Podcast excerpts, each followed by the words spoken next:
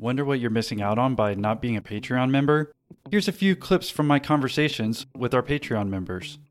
I love you even more now that we've got a chance to chat because you are who I thought you were. Well, thank you so much. That is really nice of you to take the time. Well, I appreciate you listening and donating. Like I said, that really does mean a lot to me. And sorry if I gave you too much homework, but I, I really think, if anything, at least the last 10 years of stuff that I spent, like that's probably the best stuff that I have right there for you. So, yeah, no, that's awesome. I'm excited. Thanks so much going to automatically raise your price probably like 3x of what you could charge locally. So, how would I reach out to those people? Honestly, Facebook groups. Just start with that. Okay. Sure. Yeah, I love all these points and uh, the tools that you suggested. That's what I'm saying. Is like I don't necessarily know all the answers, but I think I can point you in all the right directions, or at least we can kind of brainstorm. You know. Yeah, sure. I mean, this this is really useful because it's new for me. But you know, now that you said this, I was like, oh, you know, now I should be focusing on this as well. So this is great. Thank you so much. What is your end game, Austin? Where do you want to be with this once you've got 300 episodes? What happens? My end game is to help you grow your current or future business via these interviews. In order to bring you these interviews, we need your financial support. So, if you enjoy the show, would you take a minute to support us by going to millionaire interviews.com forward slash Patreon? What's in it for you by donating? Well, after signing up on Patreon, you'll instantly receive an email to schedule a call with a really cool guy that'll help you with your business. Plus, you'll feel really good about yourself, knowing that because you donated, you kept the host of this cool podcast off the streets and off drugs. What you just said is one of the most insanely idiotic things I have ever heard. At no point in your rambling, incoherent response were you even close to anything that could be considered a rational thought. Everyone in this room is now dumber for having listened to it. I award you no points, and may God have mercy on your soul. A couple of mornings when I saw the sun come up, five 50 a.m. or 6 a.m. or whatever it was. And a couple of days, I just had tears coming out of my eyes. I'm like, what am I doing? Why is this stuff not working yet? Am I losing my mind? Maybe I should go back to my job, et cetera, et cetera. There's a lot of times where you're going to want to give up. So you got to find things that are at least you're good at. So it's not that difficult whenever you want to give up. And what kept you going when you were at those points? Because I think all of us reach those breaking points in starting a business. I just refused to fail. But it was really hard on them. We all had six figure salaries, and all of a sudden now we're eating ramen and bread and whatnot. Those first 10 parking garages, did everything run smoothly or anything go wrong? You're a funny guy. So the first garage was. You know, the first 10 garages, I was a support guy. We didn't even have a support person to support the product. I couldn't even hire somebody and train them or something because I didn't even know what to tell them to do because I didn't know what challenges we were going to face. My name is Juan Rodriguez and I am 37 years old. I'm based out of Austin, Texas. And the name of my company with my co founders is called Flash Parking. Flash parking, think about it kind of like a cash register and access control for anybody that has a parking asset that is looking to make money out of it. So if you have a valet stand, if you have a garage, if you have an event space, you have contract parkers that pay you a monthly fee, we have software and hardware to help you manage that parking asset. Was it a dream of yours to create parking software or hardware when you were growing up? It was not. I never thought I would be doing this. I don't think I know anybody that's grown up and said, Hey, I want to be in the parking industry. Maybe if you were born into a parking family or something, but no, I don't. That was not our goal. I had a business in the past with one of my co-founders in this business and we sold it to a company here in Austin. That's where we ended up in Austin. And after four and a half years with that company, we decided we want to get out of corporate America and go back and try to build something else. And his wife brought up the idea to us to get into the parking business. She was selling services to hotels and she had to valet park roughly about 10 to 15 times a day. We would have dinner and whatnot. And she'll say, Hey, listen, you guys are doing financial services and mobile payment in your jobs. I have a big problem with my job, which is I'm valeting every day so many times. And I've got a problem where I have to carry cash so I can pay and tip for a valet. This is back in 2011. And I also have to wait outside a lot of times in the heat. This was in South Florida or in the rain, waiting for the valets to retrieve my car. So she's saying to us, why don't you just use what you guys learn in your job to create a solution that I can use my phone to request my car from a valet stand, pay and tip and we're like, well, we don't know anything about parking. You know, is that really a big business and whatnot? So we started kind of looking into it. We found out there's a $34 billion market in the US of people paying for parking fees. And we kind of started getting into it a little bit more. And we would explain this idea to multiple people.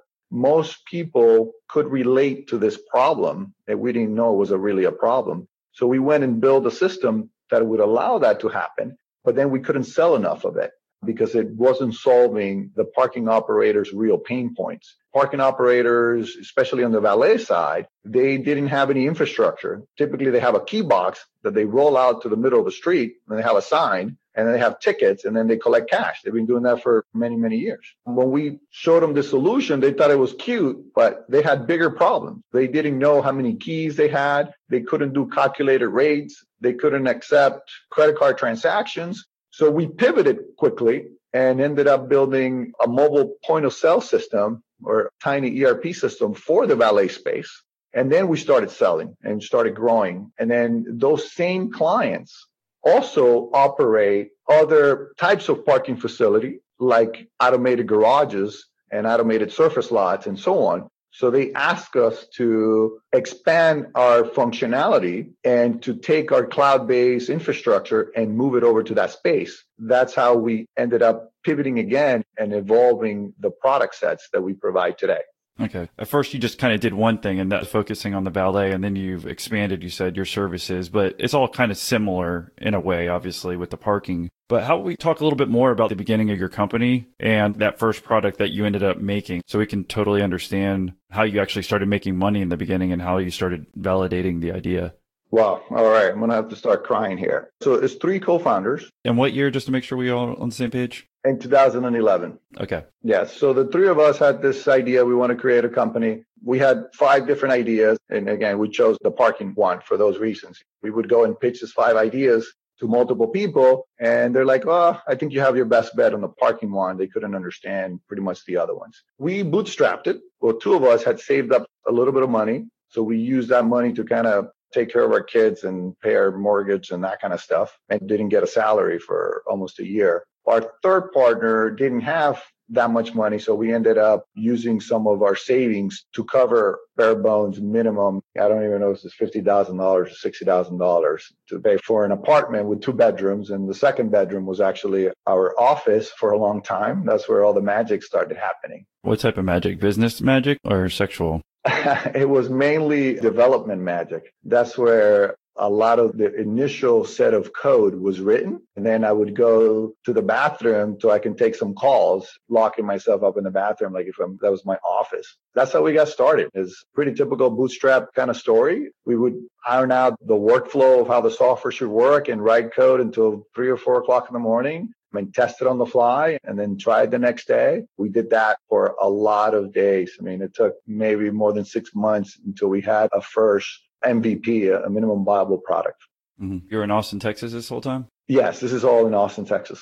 Okay. So this was kind of cool. I haven't heard about that as far as you third co-founder, instead of maybe necessarily giving him money, maybe you gave him some money for groceries and stuff too. But basically you've paid for an apartment for him and then y'all would use his spare bedroom as a place that y'all meet in the living room. That was basically like your office at first. Yeah, it was the bathroom, it was the second room, and the living room. Okay. We actually had some investors come to the living room and we pitched them there. Yeah. Was that awkward for them at all? At that point, it was happening. It was common, and they were from the West Coast. There's a lot of houses in San Francisco and Palo Alto, whatever, that kind of do that. That's not typical here in Austin. Right. But yeah, it was okay. When they came in, we went to the refrigerator and got them some drinks, and we just sat down on the coffee table and chatted. Yeah. Well, so was this like an apartment? Or was it like it was? It was a complex. It was an apartment complex. Okay, cool. All right, yeah, just wanted to make sure that I totally understood that. Would you have gotten in trouble if they found out that you were doing a business out of there, or no, that y'all were like coming there versus the other guy who actually lived there? We didn't have a lot of people coming. Right. The three of us would meet there pretty much every day.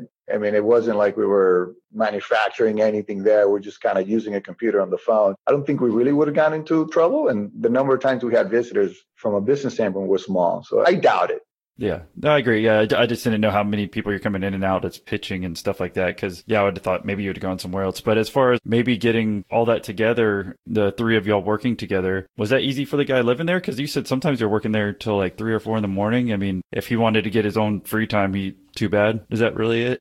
When you are determined to make a startup successful, you kind of put your life on pause, for lack of better terms. For the first couple of years, we couldn't even go break bread anywhere or go anywhere that we weren't talking about the business. I mean, we've been in this more than seven years and it's still the same, not to that same intensity. The first couple of years, that's all we did. This is really difficult to build a business and you got to give it all you got. And it was three of y'all, you were saying. Did y'all have any personal, like family or anything, or relationships that you had at the same time? Were any of y'all married or anything? Two of us were married with a kid each. And then the third one did not have any family. So the one that lived in the apartment, luckily, he didn't have a family. We weren't disturbing his personal life too much. So with Patreon, I heard it many times because you have that many episodes of sign up.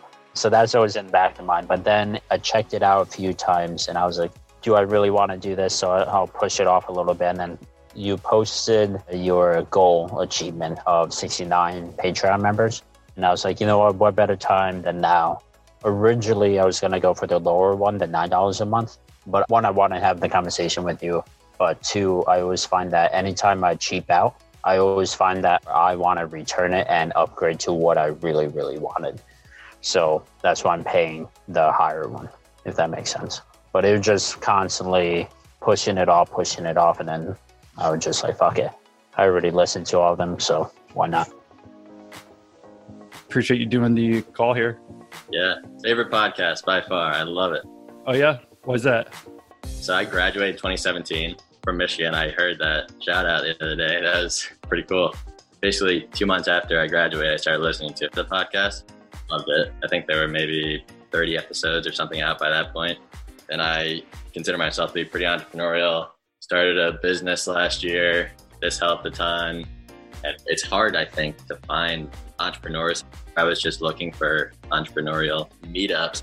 And I think, wow, this is more of an awesome opportunity to talk with other entrepreneurs. The value is, I mean, it's insane. Like people make these types of entrepreneurial insight things of thousands of dollars. This is 12 per month, but per month is like nothing. Were your wives okay with as much as y'all were working in the beginning? Because obviously, I think a lot of people know, especially in the beginning, how much you have to work to do all this, and you're not making any money, especially. So you were working that hard and not making money. Was your family at all worried about that? I'm speaking for my other co-founder's wife and for mine. They were very supportive to the process. So to give you an idea, when I first talked to my wife then about starting a business, she was pregnant with my first child. I talked to her and I said, listen, once the kid is five years old, it will be difficult for me to try to do something then. I think we have an opportunity to do it now because if we live in a shack and he's writing on the walls, he'll be probably he or she would be really happy. So we kind of said, look, worst case scenario, if it doesn't work out, we have college degrees and whatnot. We can always get a job. We succeeded in corporate America, so we can always go back there. I kind of felt we had this opportunity where we had to take it then. And luckily, both of our wives were very supportive, and our third co founder didn't have a relationship. So that was easy for them. But it was really hard on them. A lot of times we missed a lot of family stuff, or we couldn't go on a trip, or we all had six figure salaries. And all of a sudden now we're eating ramen and bread and whatnot. That's a big lifestyle change. How old were you when you actually started Flash Parking here in 2011? 30, I guess, or 29 to go from like being successful in that type of business, right? In the financial services to downgrading your life so you can see a future of building your own business. A lot of people I feel like after you get stuck making that money that you wouldn't want to do that. So what was your drive to want to start this company with your co-founders? Well, I got to tell you another story then. Stationed in the Pentagon for a few years. I was in the US Army. And then when I got out, I worked for government contractor. And one of my mentors in that company, I was an Oracle database administrator, and this guy was like a super senior one. He made a big mistake one day and truncated some data. by just hitting one key on a keyboard. And his life got turned upside down. He ended up getting fired. He ended up getting a divorce because then he was having a hard time getting other jobs. It was complicated. I wanted to get to what I call being financially independent. If I ever go back to corporate America and I get fired for something that I did or didn't do or got laid off, that my family and myself, I wouldn't suffer. Since then, I've kind of been thinking, okay, I got to do my own thing that I can control it and be financially independent and be able to weather the storm when things go sour. That's really my motivation and probably at least one of the other co-founders also. It's uncertain out there and obviously doing a startup is really difficult. But we thought that we had a really good idea and we had a pretty good team. We felt the three of us brought different things to the equation and it's like okay, if somebody can do it, we can do this. I think everything aligned and it was a good time to get this started. And I think that's important, even when it happened, that situation that you're talking about where the guy got fired for pressing the delete key by accident. His whole life, like you said, turned upside down. And it's funny, the little things that will happen in our lives that we remember to make us want to start our own companies or do something like that to be financially free, right? Oh, yeah. No, I remember the day that that happened. I remember him being walked out of the office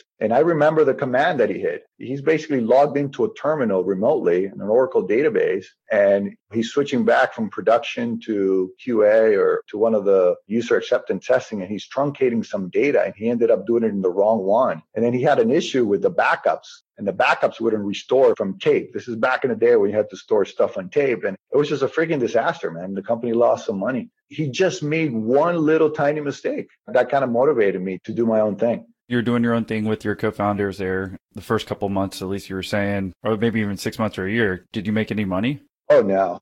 Me personally or the company? Let's say both because obviously you wanted to do this so you can be personally financially free as well everyone's excited about starting the company in the beginning, right? But then after you get into it, after so many months and you're not making money, I could see that maybe it get frustrating or tiring or like what hurdles did you have to go through in those first few months? I don't think we have enough time to cover all the hurdles. There's a lot of ups and downs. We're talking about there were a lot more downs than up. But I think in the first 12 months, we made a total of revenue, maybe $3,000 of actual paid revenue none of that went to any of us. Yeah, because I mean, you're not even covering anything, right? No, you're not even covering maybe two months of rent for your guy. That's about it. exactly. It was nothing. We spent most of our time learning from customers, doing a lot of trial and error. In myself, I spent probably 40 to 50% of my time trying to raise money from investors, venture funds and things like that, or super angels. That's what my role was. It was part of doing the product side of the house, determining what we should build, just fundraising. And it was a full time job, just trying to get these people to listen to what I had to say.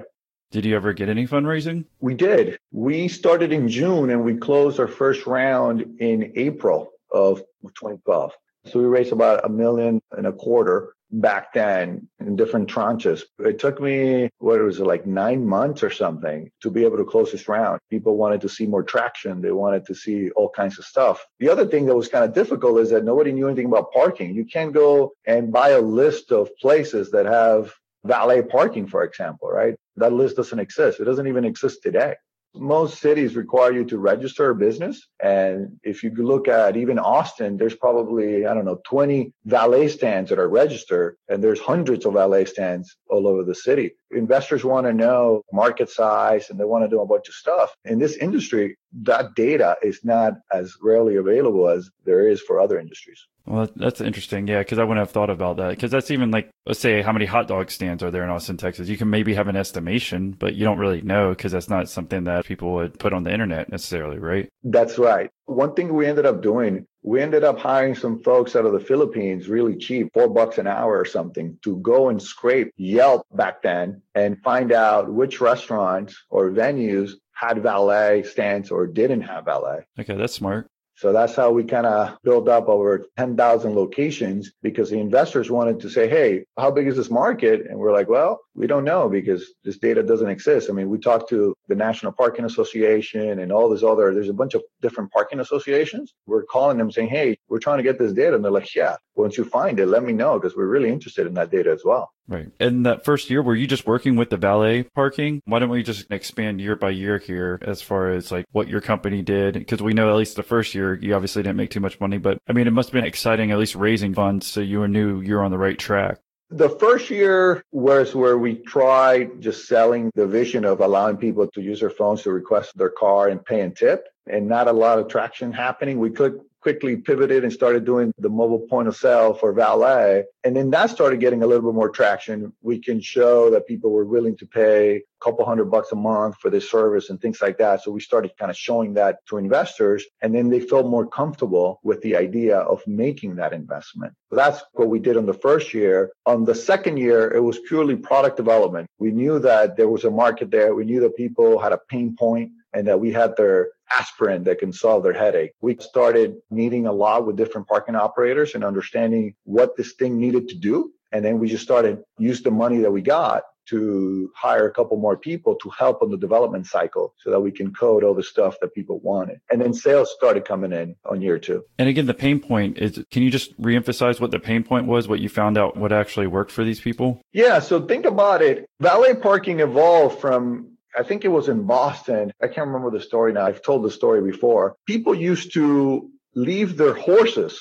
Like you go to the pub, you would leave your horse there and somebody would give you a ticket back in the 1800s and you would use that ticket to get your horse back, depending it was like a busy place. So it's kind of like valeting your horse. And that's been going on from 1800s until 2000s. This is very inefficient. You don't have real time visibility on how many cars you're parking. You don't know how many hours your employees are working in real time. You cannot process credit cards. You couldn't do what we call calculated rates. If you come in and I'm going to charge you $10 per hour, somebody had to kind of look at their watch and write down when you arrive and put in, okay, what's the time right now? It's 3 p.m. Let me write 3 p.m. When you're leaving, you could be leaving at 4:39, and then I gotta manually calculate all that stuff and figure out, okay, how much is that? Is that two hours? Okay, that's 20 bucks. All of those things were pain points. The owners of the parking operator, they did not have the ability to be at every valet stand all the time, making sure that those cash transactions didn't end up on the attendant's pocket. That's also a big issue for them is whenever you're doing things with cash, cash disappears sometimes. And some of the attendants would say, okay, well, I'm going to do 10 cars and I'm going to take nine cars and I'm going to give it to the owner and then I'm going to take one car for me. I mean, not everybody, but we did run into some situations where that was the case. All of these things are pain point for the parking asset operator. Another big issue is you'll come in with your car and it has a big scratch in the back. They would try to write that down on the ticket that says, oh, yeah, this car was scratched. So we brought in the ability to take pictures of that so that you can dispute it. The other thing is tracking keys. When you lose a key of a Porsche, that's a $400 key. So somebody misplaces a key or loses a key, that also is a big expense. So we provided tools to manage all these little things that are problematic for a valet operation. Okay. Yeah, I think that makes much more clear what you're the pain that you're talking about right now. Especially, I have heard in the past what you were saying about the parking attendant. Yeah, if the owner's not there and they're paying someone 10 bucks an hour to do a random lot that they own, they have no idea how many cars actually came in or out. Like, let's just say it's for a game day parking, like an NFL game, and they have 50 spots, but they could NFL game, it might be able to easier if you know you're going to always get 50. But if it's a random Friday or Saturday night, they could say only like 30 cars came in when actually 40 cars came in. And then that guy's holding 10 cars worth of cash. The owner who owns that lot would have no idea unless he's actually there. That's right. So we provided them the ability to track all this stuff. It's still not impossible. So you can still do it, but it's a lot harder to cheat now. Right. With all this technology. And that's the idea. You're never going to make it 100% more effective, but the harder you make it, the less likely something like that's going to happen, especially with all the other scenarios that you're talking about, like lost keys and then trying to figure out if they could actually end up getting more free parking space. You're saying that your software could actually do that? Yeah, I mean, think about it this way. Just on the hourly base calculations, if I'm doing this manually, let's say that you come in 115, okay? And then at two o'clock, it automatically jumps 20 bucks. What would happen when you're doing this manually is that the parking attendant will feel bad for the person that is paying and would give them the cheaper rate because it's only one minute apart. With our system, you scan that ticket and the rate is the rate. and you cannot edit it. You can't change it. So the revenue uplift was just crazy. We almost guaranteed a 50% revenue uplift by just installing the application because of what we were seeing. Okay. Yeah, this makes a lot more sense now that you're saying it. Because you were saying at first it was just a headache and you wanted that pain pill for them and you got that. But then you're telling them about how much extra revenue they can see, like the light at the end of the tunnel from doing that. And that makes a lot more sense because, yeah, if you're the one sitting in that booth letting cars in or out, they really don't care at the end of the day, like how much money the owner is making as long as they still have their job. But if you could increase that to the owner, then that person could get more money too, who's actually working the lot. Yeah, that's a return on investment. So we were able to prove that really, really quickly. Okay. Was your first application of this product ready to go right away? Was it easy to kind of figure this thing out and make it happen? Not at all, my friend. I mean, it kind of sounds simple at first. You're like, oh, it's just parking spots. But tell us about like the hurdles that you'd have to go through to get the software going. The interesting part is that we didn't have somebody to copy. Think about Facebook, right? Everybody knows Facebook is super successful, but they kind of had MySpace to kind of understand what worked, what didn't work. We didn't have something that we can be like, okay, how can we do this? We spend a lot of time understanding what's the fastest way that I can get a vehicle to do what I need to do to capture the revenue, provide a good customer experience really, really fast. What should the user interface look like? Should we make them take a picture first? Should we make them scan this barcode first? Do we scan the VIN number first? So this is a lot of time that we had to spend out on the field. And then we had to deal with people that have bigger fingers than others. And we have older people that might not feel comfortable using an iPhone all of these things on the user interface or what the program should look like the, what we call the UI, the user interface, became challenging and also the process. And the most challenging part is that you think, oh man, it's got to be easy, right? We're parking cars. The thing that people don't understand is that every parking operator likes to do things different. So we had to build the system with a lot of different flags. And we can say, okay, whenever we're talking to parking operator A, we're going to make the user flow like this. When we're talking to parking operator B, we're going to reverse this one and do this one first and whatnot. So there's a lot of things there that we found to be challenging, which is to try to please a lot of their different clientele. So did you just try to please one at first after you figured that out? Yeah, again, I could see different operators, just like anyone who might own multifamily property or whatever, they all look at it differently, or they might believe in upgrading certain units versus not. So there's all these little differences that maybe you wouldn't even thought of right when you started your parking lot software here. The good thing for us is that we approach this as consultants. We're like, okay, we have no business getting into the parking business. We don't even know anything about it. We were just like a huge sponge. We would just listen to a lot of people. And at the beginning, anybody that would give us a time of day, we would go and try to make them happy. Later on, we understood that okay, as we started getting some fraction, then we just started listening to a set of people that we met in the industry that are well known and that are respectable in the industry by their peers. So we kind of build a little tiny community of folks that we would say, hey, here's going to be our roadmap for the next six months. What do you think? Does this make sense? Should I build this? Would you buy it? Would you pay extra for this? We did a lot of that. But at the beginning, anybody that would say hi to us,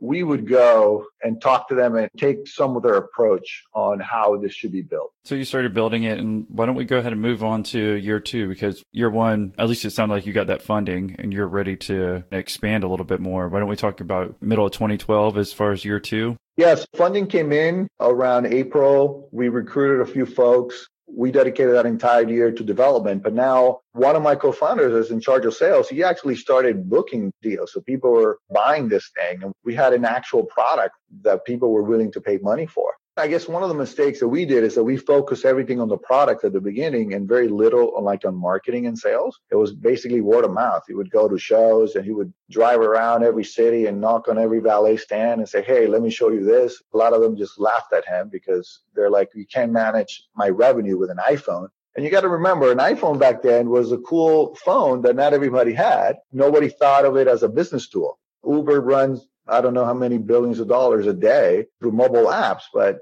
going back in 2011 and 12, that was not normal for any business application like Square didn't exist. None of these things existed. Well, I shouldn't say they probably were in their infancy. It wasn't normal back then. We got a lot of pushback. People wanted a computer with a scanner and infrastructure. And we're like, no, you just need an iPhone and a credit card reader. You don't need any of this stuff. So that's what we were doing on year two, just getting the word out and developing the product. Well, it just sounded like you'd have to move out of the apartment if you hired people because now you had money from that investment money to hire people and make more money for all of y'all. You know what we did is we worked remote and then we would meet a couple of days in one of our investors' office. We did that. And at the end of 12, we ended up moving into one of the investors' two offices that they gave us, two little tiny offices. And that's where we would go and do our business out of there. I think on year three or early year three, we ended up getting a little, I think it was like 1,200 square foot little tiny office. Looking back, at least in those first couple of years too, was there anything else that you would do differently that the people listening could learn from? Well, you got to have a minimum viable product, but I would focus a ton more on getting the word out this exists and thinking about how to sell it. And a lot of this is my fault because I'm more of a product person and I was the CEO then and, and I'm still today. I wanted to just have the best product out there. And I figure if I got the best product, then people eventually buy it. What I failed to acknowledge is that if we got the best product and nobody knows it exists, it's just worthless. I would have invested a lot more time on determining who had this pain and how can I target those people and how can I get them to see what we have? And we probably would have grown a lot quicker. I'm pretty proud of the product and whatnot, but it doesn't really matter.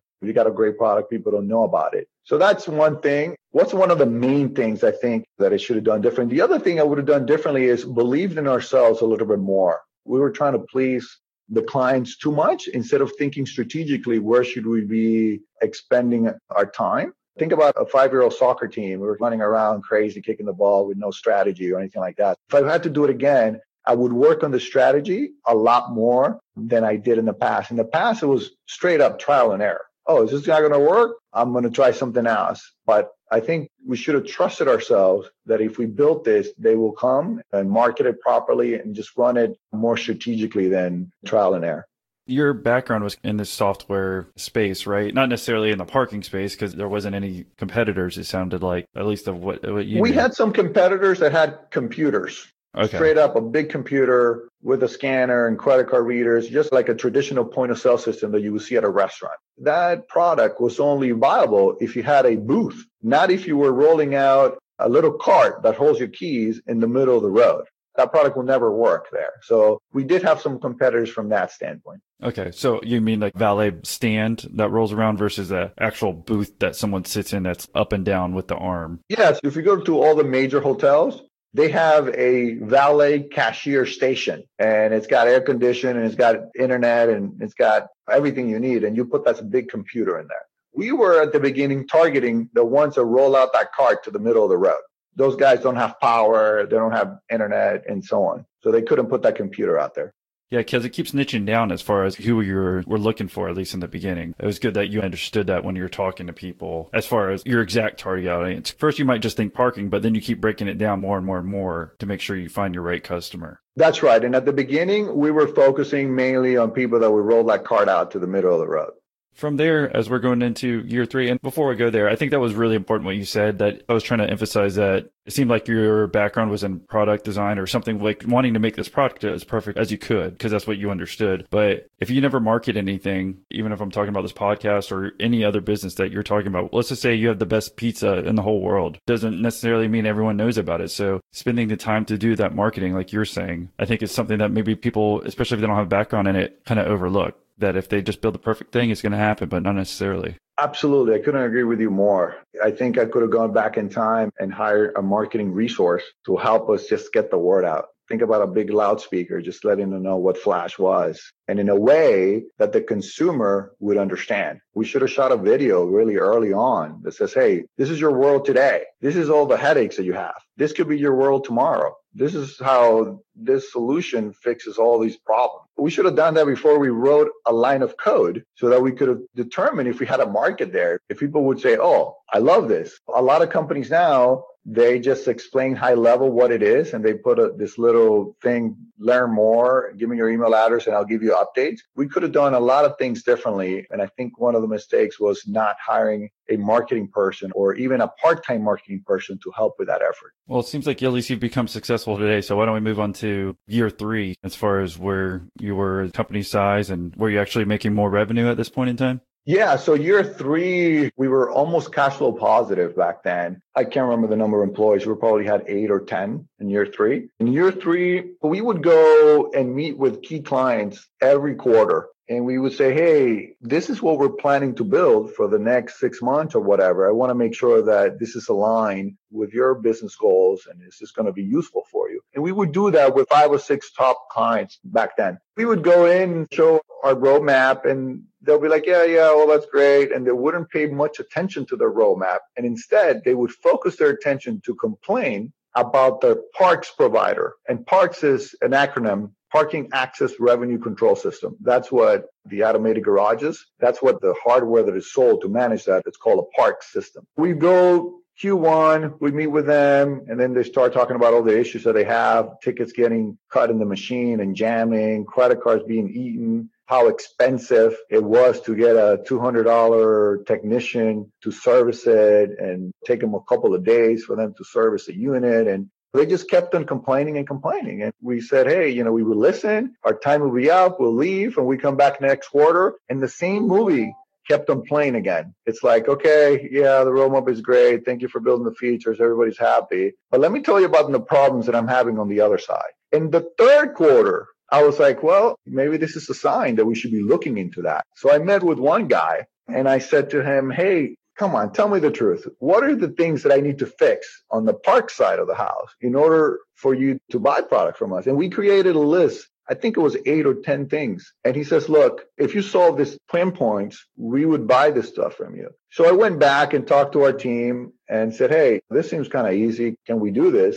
We mocked up what it would look like, how we would price it, the functionality that would have, how it would solve all those pain points. And we went back to the guy and said, Hey, man, look, this is how much it would cost. This is how it would look, blah, blah, blah. Are you serious about this? He's like, Oh, I love this. It solves all these pain points. I like the approach you're taking. And if you build this, we would buy it. The good thing about that is that now I had an anchor client that is willing to spend money on a product if we build it took me a while to convince my investors. They're like, hey, wait a second. You finally now are making money on the other business. Why are you going to distract yourself from doing something else that you have no clue getting into? This is a different animal. You're not just providing an app to a person because if the app doesn't work, worst case scenario, they can just give you a ticket like they did for 100 years. The risk there wasn't that high. The risk on automating a garage is a different story because you can lock people up in a garage if the thing doesn't work. It's a lot different. And then we didn't have resources nationwide to be able to support these systems. All of our competitors,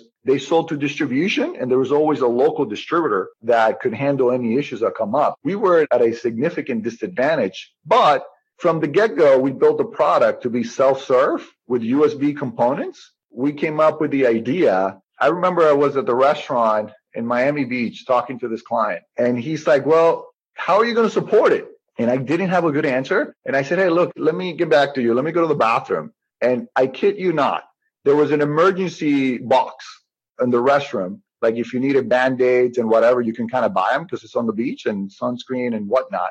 And I came out of there and I said, Hey, oh yeah, we got a solution for that as well. We call it the emergency kit. And the emergency kit is going to have all the critical components and we're going to sell you that. So if you have 10 machines, we're going to sell you one of these emergency kits. And if something breaks, you're going to be able to solve that problem yourself.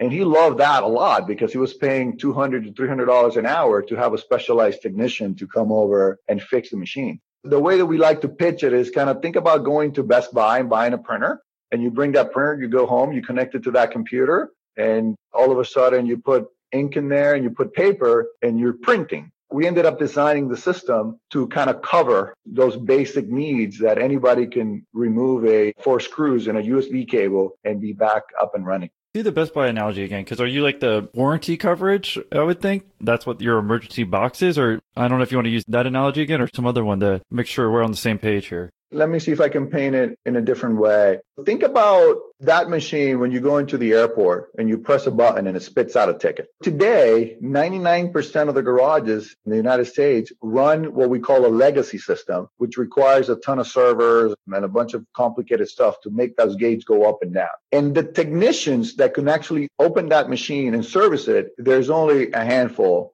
around a city. Probably here in Austin, there's probably five people that can service one of these machines. from one of these vendors because you have to be a certified technician to be able to work in that machine. When you open that machine, you see a bunch of green boards with dots and a lot of cables going from one side to the other. And literally, you would gladly pay two to 300 bucks an hour for somebody to come deal with that because it's too complicated. What we ended up doing is we ended up taking a ruggedized military grade Windows powered tablet that runs similar operating system to like Windows 10. It's called Windows Embedded or Windows IoT right now. Anyway, so this is just a regular computer that most people are comfortable with, and the connections are made with USB cables. So people are very comfortable knowing what a USB cable looks like.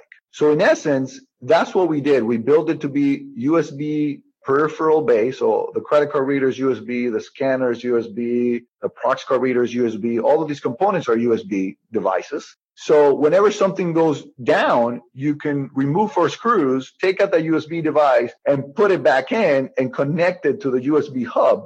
And now you're up and running. So we made it self-serve. And that's why I was using the analogy of the printer because you don't need Xerox or HP to come to your house to put toner into the printer. You don't need Best Buy to send the Geek Squad always to connect the printer to the computer. You can do that yourself. So before or I should say, our competitors, you're required to have one of the specialized technician touch those machines. Well, so did you have a whole new machine that you made and then your USB thing that you hook up to it makes it work again if something happens? Or what's the difference between your software or whatever application or hardware that you're making for the gated parking system versus the valet parking system? Oh, that's a great question. So we took the back end of the valet system, which had already all the basic things that we needed for the automated garage system, for the park systems to work. And we were able to utilize the majority of the back end. North of 80% of it was already there. So then we build a aluminum box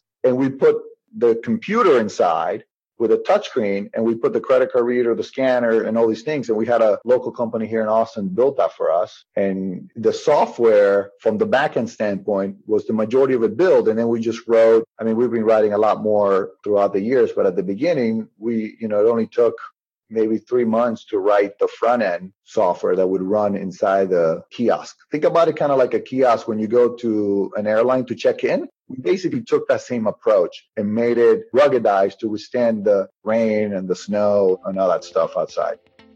It's really insightful. So as soon as you said you were setting up the Patreon, it was just like, yeah, I'll help this guy. You know, I take a lot of value from it. You know, it's as simple as that. Yeah, I really appreciate that, man. Well, I was going to say, have you checked out our newest Patreon episode? Yeah, I was just like, oh, well, I'm in the car. I'll just listen to it, whatever. But I'm not getting anything out of this. And then you're like, wow, I'm not that naive or anything, but it really did open your eyes. This thing's simple enough just to make sure. So your valet parking before was all within like an app on the iOS that the guy yeah. who was working the thing would use. But now like, were you using like an Apple iPad kind of interface, if you will, or something like that? We can imagine, like you said, the airport kiosk makes the most sense. Yep. I could see how everything that you made, because the hardest part you already went through was trying to figure out like the hourly rates and all this other stuff versus now you're just making a bigger box on the front end for someone to actually press and everything. Yeah, so think about it like this like the iOS app, you had a human, which is a valet attendant, pressing buttons and doing transactions for a valet parking customer. On this kiosk, we basically took a lot of that code that did that and just made it self serve just like you do when you go check in in an airline. When you're selling it to these gated parking garages, it seems at least you have a warm lead because some of these guys had their own valet stand. This is how that happened for you. It sounds like because they felt comfortable with quote unquote new technology since they had been using you for valet parking, right? Yeah. So that helped a lot. The fact that we were ready in the valet business and we had a new product, we had built credibility with some of these folks. And let me tell you, the first 10 garages, they were really, really scared because they trusted us on the valet side. Well, you had to be scared too, because I agree with what you said. Someone could get locked in there or something, you know, like you were saying, if you didn't have a quote unquote like emergency kit. But yeah, it seems like way more risk, like you were saying, versus the valet parking. Oh, and these are unattended parking garages. I mean, there's nobody there. So when something goes wrong, it can go wrong, put it that way. Those gates have to go up and down all the time. You got people trying to get into work or trying to go home at five. It's a different animal. So yeah, it's total beast. Those first 10 parking garages, did everything run smoothly or anything go wrong? You're a funny guy. so the first garage was here in Austin. It was a garage called Perry Brooks. And let me tell you that I spent personally inside the old booth because it used to have a booth before, before we automated it. I spend about 60% of my time inside this booth for about eight weeks trying to understand how we needed to change things so I can go back to the development team and say, hey, we need to tweak this. This is some of the challenges that we're having. The system's having this problems here and there. We're having internet problems because we're a cloud-based platform and we don't have infrastructure on site. So we had a lot of challenges making this thing fast while the data was on the cloud. It's so many freaking things that you can never imagine how difficult it was to get that first one to roll out. We finally got that one stable. And then what we learned is that most of the garages, they don't look alike. All the things that we made work on this one, it worked a little differently on the second one. Yeah, because now you're doing with 3D multiple levels too versus just one flat lot and a lot of different things that people don't think about. You have this nested areas that only certain people can get into. And you have all these different rules, and you have a lot of people trying to cheat the system, and you got to find ways for them not to. And you have different gates that you need to connect with, and you got to connect to different, what we call automatic vehicle identification systems. These are like the toll tag system or license plate recognition cameras. And the list just got more complex on all these different things that the system needed to do. So was your head spinning after you started realizing how much more complicated it seemed like it was than maybe your original thought, or at least my original thought? Around the six month mark, I got to a point where I was questioning to just end this nightmare and go back to what we had because it got to the point where it's like this is insane. And every new one that we try to bring up it had more challenges. It took a while where we have hundreds of garages today. Every time we had to bring one up for me not to lose sleep. After we got to the 45th or so then i kind of come down a little bit. But the first 40 or so were terrible. And i mean terrible. Every day i wanted to just call my old boss see if i could get my job back yeah, I mean, sometimes we minimize how much, not necessarily the risk, but I guess it's just like the pain that you have to think of if you're thinking about this thing night and day and someone not being able to get out of the garage or these extra headaches that if you had a nine to five that maybe you wouldn't have to think of, right? You know, the first 10 garages, I was a support guy. We didn't even have a support person to support the product. I couldn't even hire somebody and train them or something because I didn't even know what to tell them to do because I didn't know what challenges we were going to face my wife is freaking out when my phone is going off at two o'clock in the morning. And I'm like going to the other room and she's like, well, you're waking up the kids. So I ended up taking the calls in the freaking car. It was as terrible as you can imagine. Were those first clients, were they paying you right away? Because this was new software. It sounded like at least you had good relationships with them from before with the valet, but like right when you started off doing it, were they paying right away? Because I could see maybe some of them might get frustrated and just end up firing you if you couldn't get it right. Because it's your first time trying this too. Tell us about how that, if anything like that happened. So luckily they did pay. We did have to give a lot of money back, especially because we're charging a monthly fee. So every time we had a major screw up, we would give them like the month. Let's say they're paying us a thousand dollars a month we would give them that thousand dollars back. We had to do that. And the first 40 garages, we probably had to do that 10 times or 15 times when it was so bad. We're like, okay, but the clients were great. And the, the thing that helped us is that the status quo on the park system is so bad that they really wanted us to succeed because they wanted this vision that we were selling them. So they were willing to deal with the headaches with us. We were very lucky with the partners that helped us at the beginning. Would you say 100% of the people that you're working with before were valet clients as well? I think if you went with just a cold customer as far as who owned a parking garage, if they didn't 100% understand your vision, but they kind of thought about it. And then if there was screw ups that they might just be like, I'm done with this. But if they saw what you were able to do again with the valet parking, it seems like they'd be willing to hold on much longer if they understood how much you helped them there. 70% of our clientele today came from those relationships on the valet side for sure. It was a huge, huge win for us being able to utilize that customer base. And when we cherry picked, even those first 10, we cherry picked what we call the very innovators and worked with them and explained some of the risks and some of the things that we had fixed, some of the things that we are still trying to fix. And again, our competitors and the legacy providers, they had such a bad reputation that they just needed something to disrupt this space and they were willing to help because they just felt like they were fat and happy and needed somebody to kind of punch them in the nose. So that's why they stuck around and helped us get through this. Tell us about those. We understood, I guess, financially, at least I do, from the valet stuff that you were doing, how much it helped them. But you were saying it sounded like these other guys were greedy that you were coming in when you're switching to gated parking management. Can you tell us the difference between like you and them? I mean, you told us about the mechanic that would come and fix their machine if they had to, but why was their pain so devastating when they wanted you to fix their gated parking system too?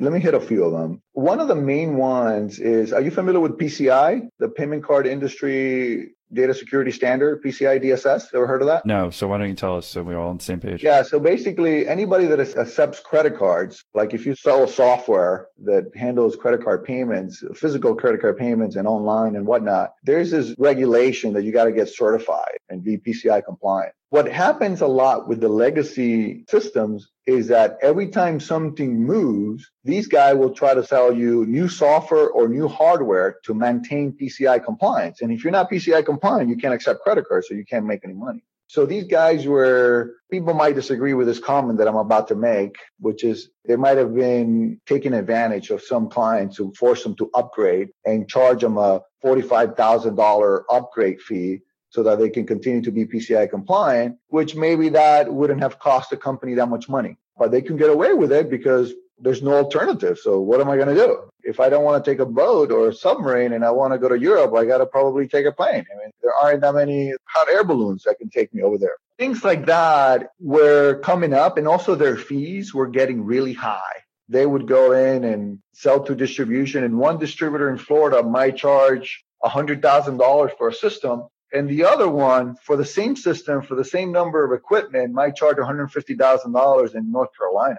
Kind of like the dealership model. I can go buy a Ford F 150 and pay X here in Austin and pay Y in San Diego. And these guys are national players that wanted to have kind of like the same price all over the place. But because these other guys were selling to distribution, they didn't have that. We ended up changing the model where we sell direct we install direct, we support direct. Not only did we create better technology and moved it all to the cloud so they didn't have to have any servers on site and have to deal with a lot of the security and the PCI and the patches and the maintenance and whatnot. But what we did also is from the business model standpoint, instead of me selling you a quarter of a million dollar system and saying, here, here you go, good luck. And by the way, every time that that thing breaks, call me and I'm going to charge you two to 300 bucks an hour to send somebody to fix it. We took a different approach and we said, listen, we're going to charge you X amount up front per machine. And then we're going to charge you a monthly fee. And guess what? If the system doesn't work, you're not going to pay me the monthly fee. I'm going to be on your side.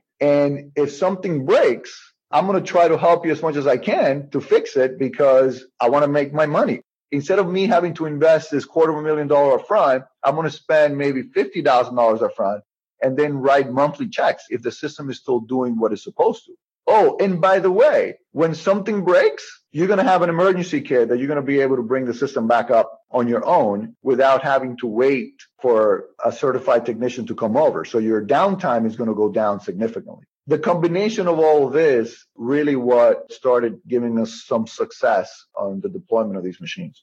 That makes a lot of sense. Not even just economical sense, but I guess there'd be built up resentment if they were constantly, like you were saying, it was out of your control, maybe even out of your budget when they're forcing you to upgrade using their software and you don't have any choice. Those guys just got tired of dealing with that and they saw that where your heart was that you were trying to get this thing done. And I would imagine that, yeah, you reimbursing them back the money if, if the month didn't seem like it worked out well if you didn't do that, I don't know. There might be resentment built up where you're like, screw these guys, whatever. But sounds like they have been wronged enough, like you were saying, from the old gated parking systems. Exactly. And that's the key. I mean, they felt so bad with their current providers. They're like, look, anything that they could do to change the landscape of the industry, they were willing to do it. Not all of them, but a few of the innovators. Were all these early clients, they were all in Austin, Texas? I wish that would have made it a lot easier. right. They're all over the nation. So this parking operators, they have contracts in Key West, Florida, and San Diego, and San Francisco, and Dallas, and Chicago, Boston, all over the place. Luckily, the first garage was in Austin. Our second one was in Houston. Our third one was in San Diego. We can get to Austin. It was like two miles from the office. So that wasn't a huge problem. The one in Houston, I had to make a lot of trips to that one. And then I spent a ton of time in San Diego. You have to drive out there every time because that's about a two hour drive, right? Yeah. To Houston. That's right. Versus two minutes. And then San Diego, I would imagine you have to fly. That's right. Going there. Yeah. I know the zoo very well. I know a lot, all kinds of stuff in San Diego. Tell us about like year three to year four. I said you had expanded into this gated parking system. It sounded like you were making profit, sorry, in year four. Well, we took a lot of that money and started investing it on the other side of the business. So we were still not making a profit. We were kind of running on the break even standpoint, but things were looking good because we had uh,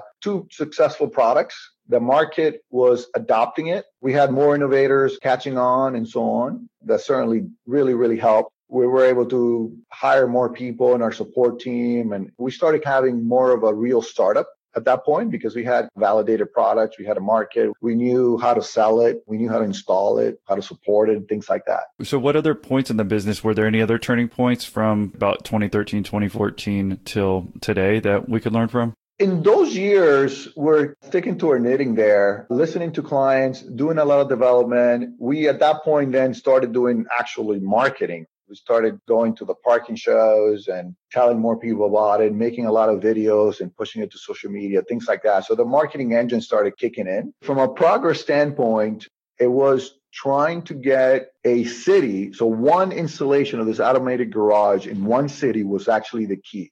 And it was really, really difficult. People didn't want to hear that it was working fine in Austin. That wasn't good enough for them because they felt that in the traditional system, they needed a local person to come fix it all the time. So they were really scared with our model of not having a local support. We started teaching them about the emergency kit and teaching them that we support all this stuff from the cloud. It was just very, very difficult to get one operator or one asset owner to put it in a new city. We had to do different marketing strategies and incentives and whatnot to get these people to roll out the first one. So that was quite complicated to get into the first city. So Austin, obviously, we're local. It wasn't that terrible. Houston was.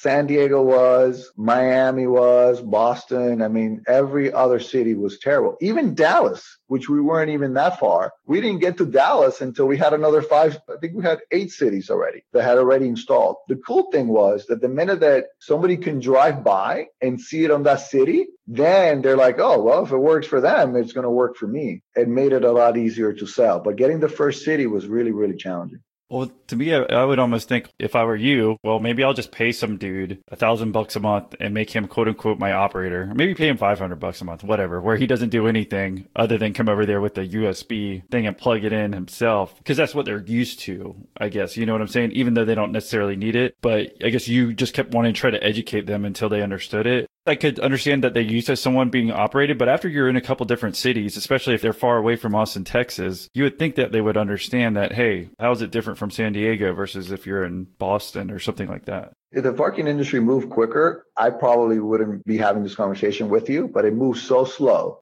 and we couldn't afford to have technicians in a city. That model is very expensive. Think about Tesla. Tesla could have sold cars through your traditional dealers. And they chose not to because they felt that the dealers wouldn't be able to sell it properly and educate the clients properly. We weren't necessarily following Tesla. We ended up doing what they do out of necessity, not out of strategy, if that makes sense.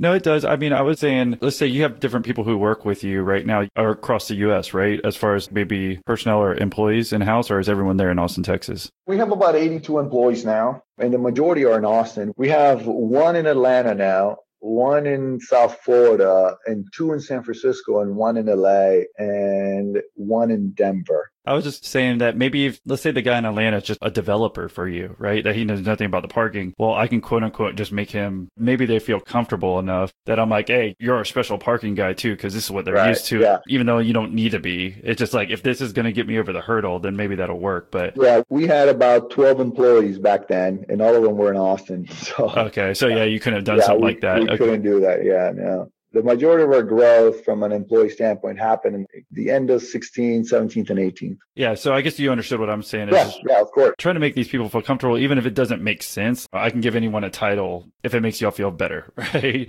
Tell us about the last couple of years of growth, if you will, before we wrap up here, as far as what's occurred and what we can learn Yeah. from. At the end of 16, I raised another round of funding and was able to raise that money mainly on the PARCS because we created the park system and the business model was pretty good that we were able to go get other investors that were really interested in this model. On 2017 alone, we hired like 30 people and on 18, we hired like another 24 people the significant amount of growth for us has been in the last two years. I mean, to give you an idea, we just completed in 2018 the largest paid parking facility in North America, which is the Texas Medical Center campus in Houston. The Texas Medical Center is actually the largest medical center complex in the world. We go from having an infant product that we had built a couple of years earlier to running the largest paid parking facility in North America that can kind of give you an idea. Think about it like this like everybody was comfortable going to Blockbuster, paying for overpriced candy and late fees and all that stuff. And then Netflix comes over and kind of destroys them. We are in the process of that disruption.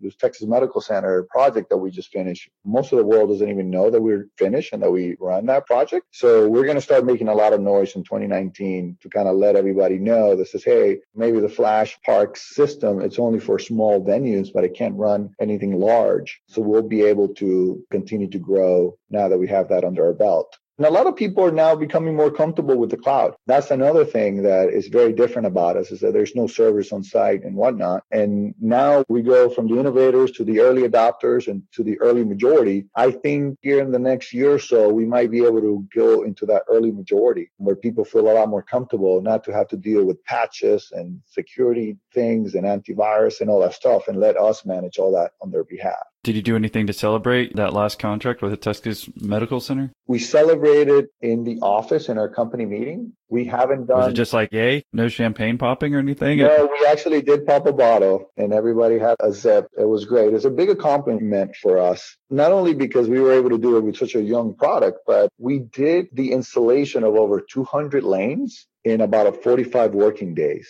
and nobody in the industry can believe it. I think out of our competitors, we said that we were going to do it in like four months, and our closest competitor was going to do it like in seven or eight months or something like that. And we were able to do it in 45 working days. We're super proud of our operations team for being able to deliver that.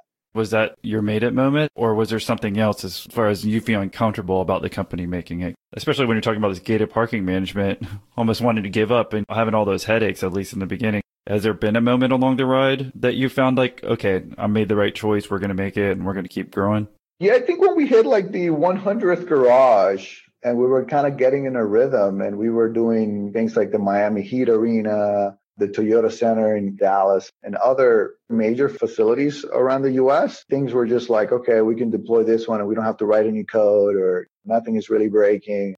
It felt pretty good. We have to do a much better job at celebrating things. I'm glad you reminded me. I just made a note of that. We just had a Christmas party. We celebrated a little bit, but I think we need to do that more often throughout the year. The reason I bring that up, I'm the exact same way. And I think so many entrepreneurs are like that way because you have to get used to the roller coaster ride. I never think too high, or at least I try not to, or try to get too low. Especially like high achievers, I barely celebrate anything. It's like I did what I was supposed to. And I mean, I just heard this brought up, I think maybe years ago, that you need to take the time to just even celebrate for an hour or two or something like that because then it re-energizes you but even though like then you're ready to jump back on it again but i just find that a lot of high achievers kind of have that same issue as i do about actually like hey yeah be excited about something we've done because you only live once yeah no and i think it's also mainly for the rest of the staff right? Right, You know, that's exactly, important to for them. sure. You got to keep them motivated and whatnot, and they appreciate that. They like that. So I guess looking back on your story, I don't know if we touched too much on the personal side. I mean, you did a great job telling your business side, and I really appreciate all the analogies because I think that helped clarify a bunch of stuff. But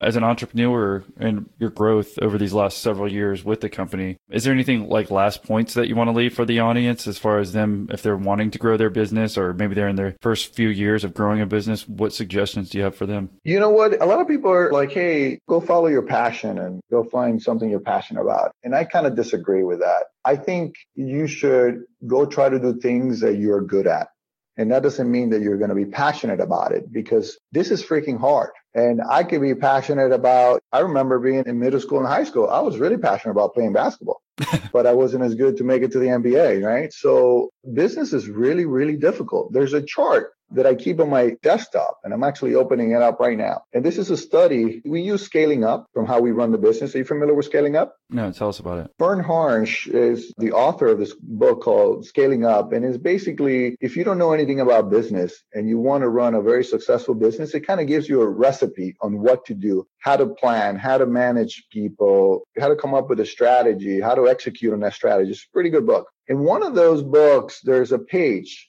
and they did a study on 20, I think back then it was like 28 million farms. And it shows how many businesses in the world out of those 28 million firms make more than a million dollars are from zero to a million dollars a year. And that is 96% make less than a million. Okay.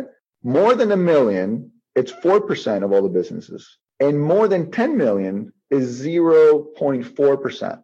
And north of 50 million, there's only 17,000 businesses in the world out of the research that make more than 50 million.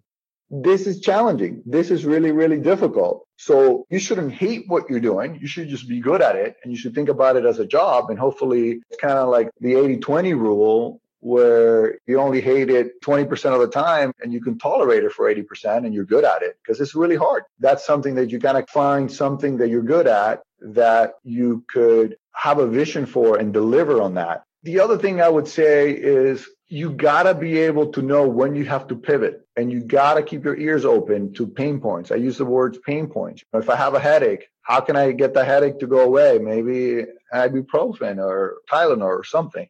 If you're able to find a problem in any market that you're in and you have a solid solution that makes financial sense, so if you buy something for five bucks and you can sell it for ten dollars and there's a market for that, then go after that. If you can kind of determine what those pain points are and you have a pretty good solution and you're good at that, not necessarily don't have to be passionate about it, you just got to be good at it, or you can surround yourself with people that could be good at that, then I think you should try it. But consider this. This is really, really difficult. You got to be mentally strong to weather the storm. I remember in that first garage, a couple of mornings when I saw the sun come up, 5 50 a.m. or 6 a.m. or whatever it was. And a couple of days, I just had tears coming out of my eyes. I'm like, what am I doing? Why is this stuff not working yet? Am I losing my mind? Maybe I should go back to my job, et cetera, et cetera. There's a lot of times where you're going to want to give up. So you got to find things that are at least you're good at. So it's not that difficult whenever you want to give up. And what kept you going when you were at those points? Because I think all of us reach those breaking points in starting a business. I just refused to fail. I didn't want to be that guy that gave up and did it. So I wanted to give it all I had. And Albert Einstein used to say that he wasn't smart. He used to say, if I'm quoting this right, he used to say that he stuck with problems longer than most people and ended up eventually solving them. So that's kind of like my philosophy. It's like, look, I might not have all the answers today. If this is logical and there's a return on investment at the end of the tunnel, let's see how long we can go at it before we give up. And uh, I think that's really important again for anyone who's listening. When you reach those points and you feel like you can't do it, it's like, what are you going to give up? Again, I have the same mentality. I'm like, I'm not. I'm just going to keep going until I figure it out. There's a way to figure it out. I'm like, if someone in the past was able to figure this out, I can figure this out even though it might be in different industry or whatever. Especially your two points here that you said at the end. Um, normally I don't plug other episodes, but I'm going to here because they're exactly these two points that you covered. When you was talking about Verne Harnish on episode 88, we have Trevor Hill, and he is a huge Verne Harnish fan, and I think he kind of finds in the same category as you. He's quote unquote like a water entrepreneur and gets into the water industry as far as going into different governments, helping them fix their water supplies and then reselling it. But it's the same type of thing that you were saying. It's not like he necessarily had a passion of that right away, maybe like you do the parking, but he was saying just how much he was a believer in the Verne Harnish method. So I feel like you'd relate to him a lot, or anyone who's listening who wants to learn a little bit more about Verne Harnish. And the second thing that you were talking about was having a pain pill, finding that something that someone needs. In episode 97, we have Sergi, who talks about basically his construction company where he was trying to find that pain pill that someone needed, like you do for your product. I think those two points that you said were very important. And I hear throughout our other interviews, like people find these commonalities of these things that you were saying that make them successful. So hopefully people can learn from them and, and learn from you on what you're saying here. Yeah, that would be wonderful. I think one of the ways that I talk to other people about this is when I open the refrigerator, there might be some meat, there might be some eggs, and there might be other things like ice cream and ketchup. If you have the ability to find the meat and the eggs, the necessities of businesses or consumers versus the ice cream, I mean, don't tell me wrong, there's a lot of companies that are very much success on the ice cream side of the house. But sticking back to the analogy, this core things, the water, the meat, and the eggs, and you can disrupt that in some way or make it cheaper or faster or better or whatever. That's what I would focus on things that are less flashy and have a clear return on investment. Yeah, so I guess that's definitely some Verne Harnish stuff because I can remember the quotes from that episode. Trevor Hill kept emphasizing that. And yeah, hopefully everyone just make sure you keep your ice cream in the freezer or else it's going to melt probably. But we get it. Yeah, because I mean, again, if you can fundamentally change those things, it seems like it's taking you longer to do this business as far as having people change over. But long term, I could see obviously the financial reward and the ability for your company to grow um, here using that method. Absolutely, man. That's exactly what it is. We're lucky enough now that this product is very sticky and that we're able to, to make it successful. And once this equipment is bolted down and it's not giving anybody problems, people are dealing with other things within their life and not, do I need to go buy another parking equipment, right? Absolutely. Well, thank you again for doing the interview here, Juan. If people wanted to reach you and say thank you for doing the interview, is there a best way for them to reach you? Is it like email, LinkedIn, or something like that? Yeah, I'm definitely on LinkedIn. Let me see if I can remember my handle. Oh yeah, there's probably a lot of Juan Rodriguez's and LinkedIn. Yeah, man. What happens if I want to say thank you? Because I know from time to time, and I really do appreciate when anyone reaches out to me thanking me for doing the interview. I mean, I do the easy stuff, which is just interview you, obviously, but I think that really motivates and drives me to keep doing the podcast. But for them to maybe say thank you to you personally, is it right if they maybe email you? Of course. Yeah. It's Juan at flashparking.com. Well, thank you again for doing the interview, and we really appreciate it, Juan. Sounds good. Have a good one. Take care. Thanks for having me. I know what you're thinking right now. You want more tech based interviews, don't you? Well, if you become a Patreon member, we've got plenty of extra interviews for you right now. Just jump on over to the Patreon feed. Plus, I've got a special spreadsheet that has every interview categorized by industry. So you can easily jump to interviews that will help your business immediately. So, to become a member, just check out our website, millionaire interviews.com. And if you made it this far into the podcast and you aren't a Patreon member, well, then what's holding you back? Message me on Pornhub and let me know. My username is BizBoi69.